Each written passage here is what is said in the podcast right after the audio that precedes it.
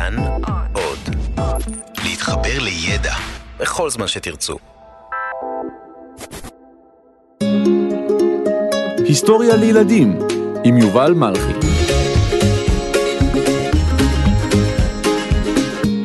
האחים רייט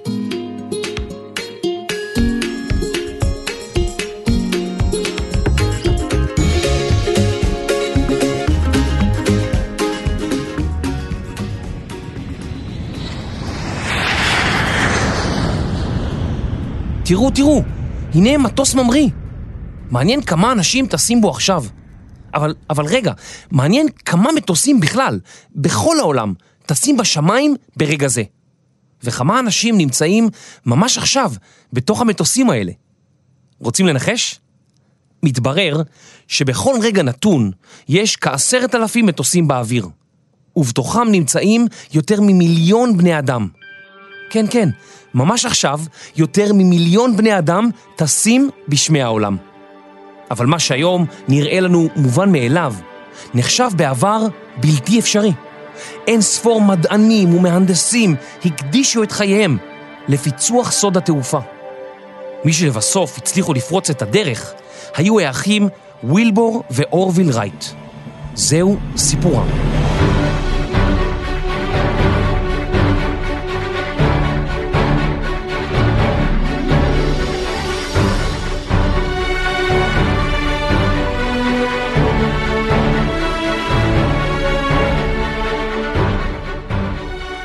במשך אלפי שנים חלם האדם על מה שנחשב לבלתי אפשרי, לעוף באוויר כמו ציפור. אגדות עם רבות מספרות על גיבורים מעופפים, בני אדם בעלי כנפיים ומלאכים מרחפים. במיתולוגיה היוונית, קובץ אגדות עם של יוון העתיקה, יש סיפור מפורסם על דדלוס ואיקרוס. השניים, אב ובן, נכלאו במגדל באי כרתים. כדי להיחלץ מהאי, הם אספו נוצות של ציפורים וחיברו אותן זו לזו באמצעות שעווה. כך יצרו שני זוגות של כנפיים גדולות, ואיתם הצליחו להמריא. דדלוס הזהיר את בנו איקרוס שלא יטוס נמוך מדי כדי לא להרטיב את הנוצות במי ים, וגם לא גבוה מדי כי חום השמש עלול להמס את השעווה. אבל איקרוס התלהב כל כך, נסק אל על, והשעווה שחיברה את הנוצות נמסה. הכנפיים התפזרו, ואיקרוס נפל לים. היום אנחנו יודעים שהמצב במציאות קצת אחר. ככל שהגובה גבוה יותר, הטמפרטורה בו יורדת, ב-10 מעלות בכל אלף מטרים, בערך. אבל העיקר שהאגדה הזאת ממשיכה ללוות אותנו. עד היום אומרים באנגלית כשרוצים להזהיר מישהו, אל תעוף קרוב מדי לשמש. האגדה היוונית מלמדת אותנו כי בני אדם תמיד רצו לעוף. אני יכול לעוף כמו ליד המים, לצוף אל ארץ שום מקום, גם לכם מותר לחלום. בראשית העידן המודרני, שהחל לפני כמה מאות שנים, ניסו לייצר כלי תעופה פשוטים כמו עפיפונים, דאונים ומצנחים. רוב האנשים שניסו להשתמש בכלי הטיס שיצרו לא הצליחו להתרומם, ואחרים שברו עצמות.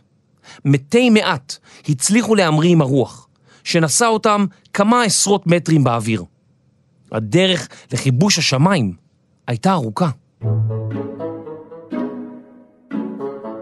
במאה ה-18, המסתיימת בשנת 1800, פיתחו שני אחים צרפתיים את הכדור הפורח. אש מחממת את האוויר הלכוד בתוך הכדור. אוויר חם קל מאוויר קר. החימום גורם לאוויר החם להתרומם מעלה, וכך נוסקים לשמיים. אבל זה לא הספיק. כדור פורח אמנם מתרומם לגובה, אבל אין בו מנוע ואין בו הגה, והוא תלוי בזרמי הרוח בשמיים. באותם ימים, לפני כ-200 שנים, איש לא ידע אם יהיה אפשר להמציא מכונה מעופפת. רבים המשיכו לנסות. הנה אני מדביק כנף, הופו אני מחבר את זה כאן, עכשיו זה בטוח ימריא, בטוח זה ממריא. אחת, אה, שתיים, אה, שלוש, אה, וואלה! קיבלתי מכה בטוסיקו, מה זה לדבר שלך, מכה כזאת כואבת, איו, שזה בימון תושבו. אני חייב להמשיך לנסות. מילטון רייט היה מטיף נוצרי, שנדד עם אשתו סוזן ברחבי ארצות הברית. הם הביאו לעולם חמישה ילדים. שניים מילדי המשפחה, ווילבור ואורוויל, נולדו בהפרש של ארבע שנים זה מזה. אבל כבר בצעירותם לא היה אפשר להפריד ביניהם. כשווילבור היה בן 11 ואורוויל בן 7, העניק להם אביהם מתנה. הצעצוע העטלף המעופף. הצעצוע דמה לעטלף, ובעזרת גומיה הוא התעופף באוויר. זו הייתה הפעם הראשונה שבה נתקלו השניים בחפץ מעופף, והם היו מרותקים. באחד הימים נשבר הצעצוע, והשניים בנו צעצוע דומה בעצמם. סקרנותם הלכה וגברה. במסגרת עבודתו נהג מילטון, אביהם של האחים רייט, לצאת לנסיעות ארוכות לכנסיות מרוחקות. האחים גרו בבית עשוי עץ, שלא היו בו חשמל, מים זורמים או שירותים. האחים נאלצו לטפל בעצמם בהחזקת הבית כבר בילדותם. הם בילו שעות רבות בקריאת ספרים ובחיפוש תשובות לשאלות שסקרנו אותם. לאחים רייט היה חוש טכני מצוין. הם ידעו לחשב נוסחאות מתמטיות והיו סקרנים מאוד. כבר בילדותם הם המציאו כל מיני מכונות ופטנטים. ווילבור היה תלמיד שקדן וחרוץ. הוא קיבל ציונים טובים בבית ספר ותכנן להמשיך בלימודיו. אך יום אחד פגעה בו דיסקית של משחק ההוקי, ושיניו הקדמיות נשברו. ווילבור הסתגר בבית, כמעט שלא יצא החוצה, וקרא ספרים רבים מן הספרייה הביתית של אביו. הוא גם טיפל באימו, שחלתה בשחפת. בשנת 1889 בנו האחים מכונת דפוס, ויסדו עיתון מקומי. ווילבור היה העורך הראשי, ואורוויל המוציא לאור. כלומר, ווילבור היה אחראי למה שיהיה כתוב בעיתון, ואורוויל דאג שהעיתון יודפס כמו שצריך. אלה היו שני תפקידים שונים לחלוטין זה מזה, וכל אחד מהאחים עשה את מה שהוא היה מוכשר בו. כך הם גם נמנעו ממריבות. וילבור, ככה לא כותבים, זה לא כותבים את זה ככה, זה לא ככה. אורוויל, אתה לא תגיד לי איך לכתוב. אבל וילבור, ככה באמת צריך, צריך לכתוב את זה קצת יותר טוב. אורוויל, אולי אתה תתעסק בהדפסות? או, וילבור, זה רעיון מצוין. אתה תכתוב ואני אדפיס. לא, אני אדפיס ואתה תכתוב. אתה תכתוב ואני אדפיס. לא משנה, פשוט שנינו נעשה דברים שונים, ככה לא נריב. או, זה רעיון מצוין. אני אוהב אותך, אח שלי. חיבוקי. עסק הדפוס לא עלה יפה, והאחים הסקרנים עברו לתחום חדש, אופניים. באותם ימים פותח דגם חדש של אופניים בעלי שרשרת. עד מהרה החל בארצות הברית שגעון האופניים. גברים ונשים, ילדים ומבוגרים, כולם רצו לדווש בפארקי השעשועים, וכמובן לקנות לעצמם אופניים. זו הייתה הזדמנות עסקית מצוינת לאחים רייט. הייתה להם יכולת מופלאה ללמוד באופן עצמאי. והם נעזרו בחוש הטכני המפותח שלהם. השניים פתחו חנות לתיקון אופניים, ועד מהרה יצרו דגם משלהם. את הכסף שהרוויחו מעבודתם בחנות האופניים, הם השקיעו בתחום אחר שסקרן אותם. האחים רייט עקבו בעניין רב אחרי כל מיני ממציאים שניסו להמציא מכונת תעופה. הממציא הגרמני, אוטו ליליאנטל, הצליח לפתח גלשן אוויר, שיכול היה לדאות למרחק של מאות מטרים. אך באחת מטיסותיו, זרם אוויר חזק הטיח אותו אל הקרקע, והוא נהרג. האחים רייט קיבלו השראה מניסוייו של ליליאנטל. הם אימצו את השיטה המדעית שלו והחלו לבנות בעצמם כמה דגמים של כלי תעופה. הם שמו לעצמם למטרה לבנות כלי תעופה בעל כנפיים יציבות, מנוע ומערכת היגוי. למרבה ההפתעה, הרקע שהיה להם בייצור אופניים היה שימושי מאוד. הרי באופניים יש בסיס יציב, ויש גם מערכת של גלגלי שיניים שמניעה אותם, והכי חשוב, כשרוצים לפנות עם האופניים ימינה או שמאלה, הרוכב צריך להטות את הכידון לכיוון שאליו הוא רוצה לפנות.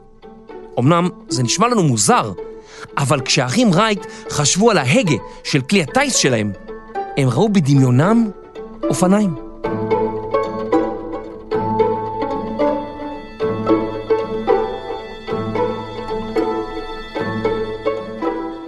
האחים החלו לתכנן כלי טיס שיוכל לשאת אדם למרחק. הם החלו לטור אחר המקום המושלם לניסוי שלהם, והגיעו לעיירה קטנה ומבודדת בחוף המזרחי של ארצות הברית. העיירה, קיטי הוק, בצפון קרוליינה, הייתה מושלמת למטרה, בזכות הגבעות הנמוכות שיכלו לשמש נקודות המראה, הרוחות החזקות שיכלו לסייע להמראה, והשטחים החוליים הרבים שהיו בה והתאימו לנחיתה רכה.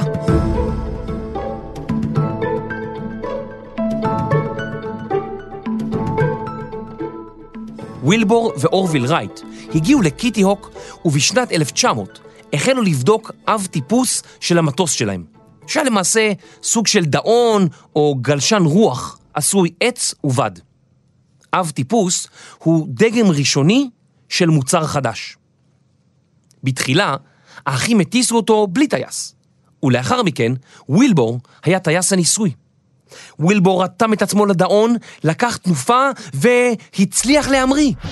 הוא ניסה לפנות ימינה ושמאלה, אבל מערכת ההיגוי שפיתחו לא הייתה מספיק טובה. זו הייתה טיסה מסוכנת, בלי מנוע ועם הגה שבקושי הצליח לכוון את הדאון. משב רוח פתאומי היה יכול לעלות לווילבור בחייו.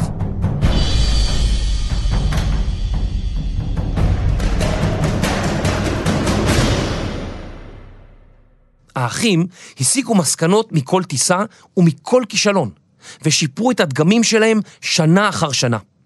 הם חזרו לחנות האופניים שלהם והחלו לעבוד על אב טיפוס חדש, שבו זנב הדאון פועל בתיאום עם הכנפיים. ווילבור היה מאוכזב מהכישלונות, ואמר לאחיו באחד מרגעי המשבר שחווה, כי האדם לא יטוס גם בעוד 50 שנה. האחים המשיכו בניסויים כדי לייצר את הכנפיים המתאימות ביותר לטיסה. לשם כך הם בנו מנהרת רוח, מין צינור גדול, שבקצהו מאוורר עוצמתי. הרוח מדמה מצב טיסה. האחים רייט בדקו יותר מ-200 עיצובים של כנפיים, עד שגילו את הדגם הטוב ביותר. הכנפיים שהם עיצבו גרמו לאוויר לדחוף את הכנפיים כלפי מעלה. היום התופעה הזאת מוכרת לנו בשם כוח עילוי. כוח המאפשר לגופים כבדים יותר מן האוויר, כמו ציפורים או מטוסים, לעוף או לטוס. בספטמבר 1902 נסעו האחים שוב לקיטי הוק כדי לבחון את הדאון החדש שלהם. הכל עבד כמו שצריך. הם הצליחו לדאות שוב ושוב, בלי תקלות. ההיגוי עבד מעולה, והכנפיים הצליחו להביא אותם לגובה רב. האחים ערכו בין 700 ל-1,000 טיסות בדאון החדש שלהם. המרחק הרב ביותר שהצליחו לעבור היה 180 מטרים. עתה היו האחים נחושים לבנות מכונה מעופפת ממונעת. האחים רייט חזרו לחנות האופניים שלהם והחלו לערוך ניסויים חדשים. אחד העובדים שלהם, צ'רלי טיילור, עזר להם לבנות מנוע קל במיוחד, של 12 כוחות סוס. המונח כוח סוס קיים מימי המנועים הראשונים, כשהיה צריך להסביר לאנשים כמה כוח יש למנוע. באותם הימים היה הכי פשוט לציין כמה סוסים המנוע יכול להחליף. כך השוו את המנוע לסוסים. עד היום מציינים כוח של מנוע במידת כוחות סוס. למנוע של מכונית משפחתית יש בערך 200 כוחות סוס. לטנק יש מנוע של 1,200 כוחות סוס. ולמטוסי בואינג החדשים יש כיום מנועים של יותר מ-100 אלף כוחות סוס. ראוי לציין שמדענים לא ממש אוהבים את המדד הזה.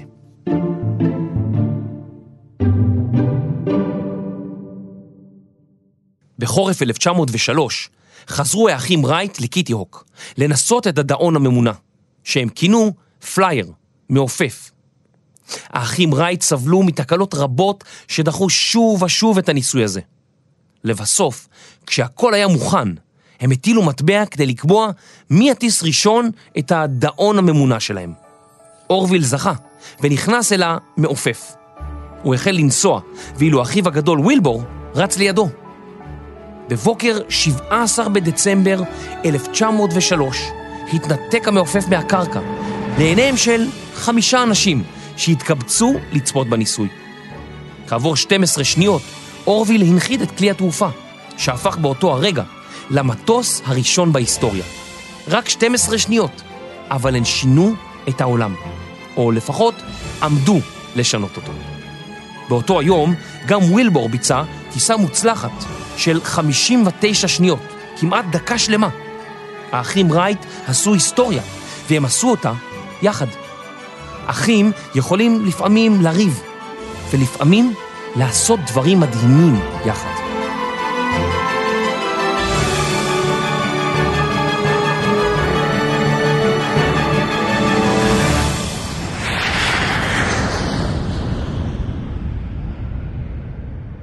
כשהתפרסמו הידיעות על הניסוי המוצלח של האחים רייט בקיטי הוק, היו גם כמה ספקנים. איך ייתכן שמכל הממציאים הדגולים שניסו במשך שנים לבנות מטוס שיש בו מנוע ושיכול לשאת אדם, מי שהצליחו לעשות זאת ראשונים הם שני יצרני אופניים פשוטים? עיתונים רבים כינו אותם שקרנים. האחים רייט לא מיהרו להכחיש את הטענות שהם שקרנים. הם רצו לרשום את ההמצאה שלהם כפטנט, כדי שיוכלו למכור אותה בבוא היום. פטנט הוא מסמך משפטי שאומר שההמצאה שייכת לך לתקופה מסוימת, נניח 20 שנה. כך שאם אתה עובד על פטנט במשך שנים ארוכות, אתה יכול ליהנות מהפירות שלו לאורך זמן. אם מישהו היה מגלה את המצאתם של האחים קודם לכן, הוא יכול היה לגנוב אותה, ואז הם היו נשארים בלי כלום. בשנת 1904 טסו האחים למרחק של יותר מקילומטר. בחורף של אותה השנה הם כבר הצליחו לטוס יותר מחמש דקות שלמות ברצף, ובסך הכל טסו יותר ממאה פעמים באותה שנה. שנה אחר כך, בשנת 1905, כבר היה להם מטוס חדש, והאחים הצליחו לטוס בו במשך כ-40 דקות. הפעם גם אביהם היה במקום הניסוי, וראה את ההמצאה המדהימה של בניו פועלת. בשלב הזה, האחים ניסו למכור את המצאתם בארצות הברית, וגם באירופה. ווילבור נסע לצרפת, אבל שם סירבו להאמין שיש לו המצאה כזאת.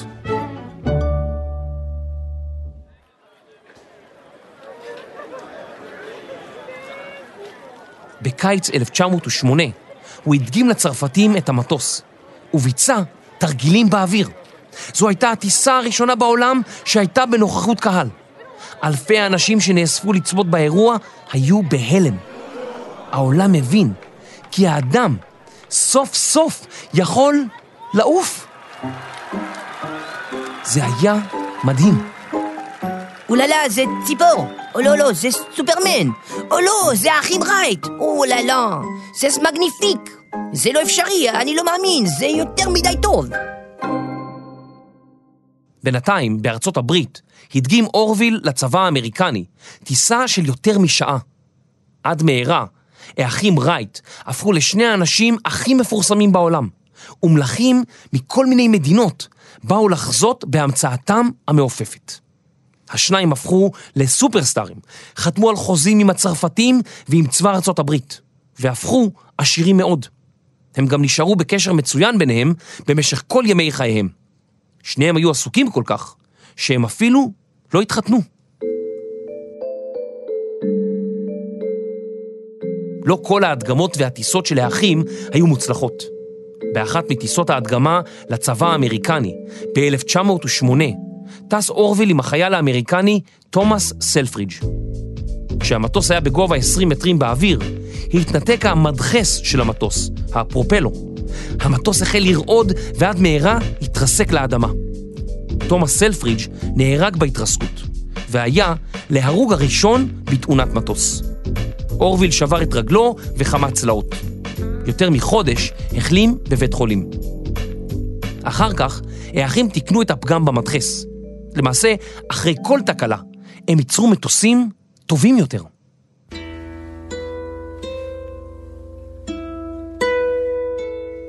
בשנת 1912, חמש שנים בלבד לאחר שהצליח להגשים את חלום התעופה האנושית, ווילבור הלך לעולמו. את החברה המשותפת שהקימו האחים, לא רצה אורוויל להמשיך לנהל בלי ווילבור.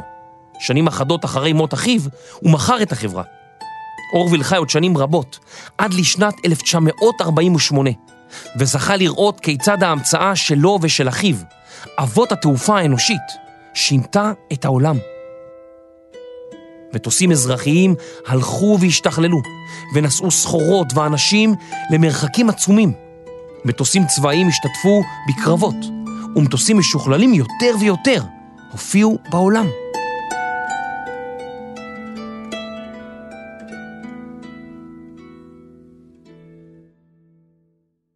בשנת 1913 נחת המטוס הראשון בארץ ישראל.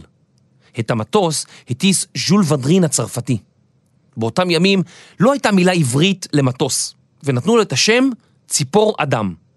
אחר כך הטיסה נקראה מעוף וטייס מעופף. איתמר בן אבי קרא לציפור האדם אווירון, אבל ביאליק התנגד, וקבע כי שם מכונת התעופה יהיה מטוס, ומטיסו יהיה טייס. עד היום משתמשים בעצם בשתי המילים, של איתמר בן אבי ושל ביאליק. יש לנו מטוס ומטוסים, אבל גם חיל האוויר, וגם כולנו מכירים את השיר "רד אלינו אווירון". מה אתם אוהבים יותר, מטוס או אווירון? כל מטוס שטס בשמיים, כל כוכב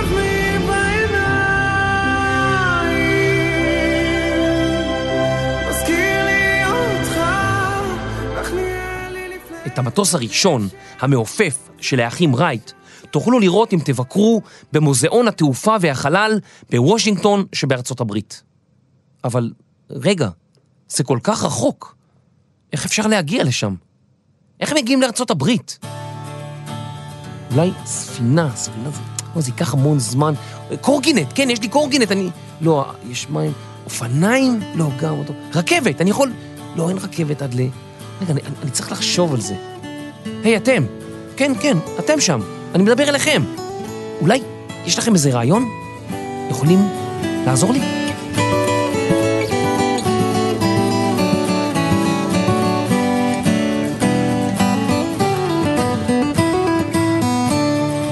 מחקר כתיבה והתרסקות בדאון, תומר שלוש.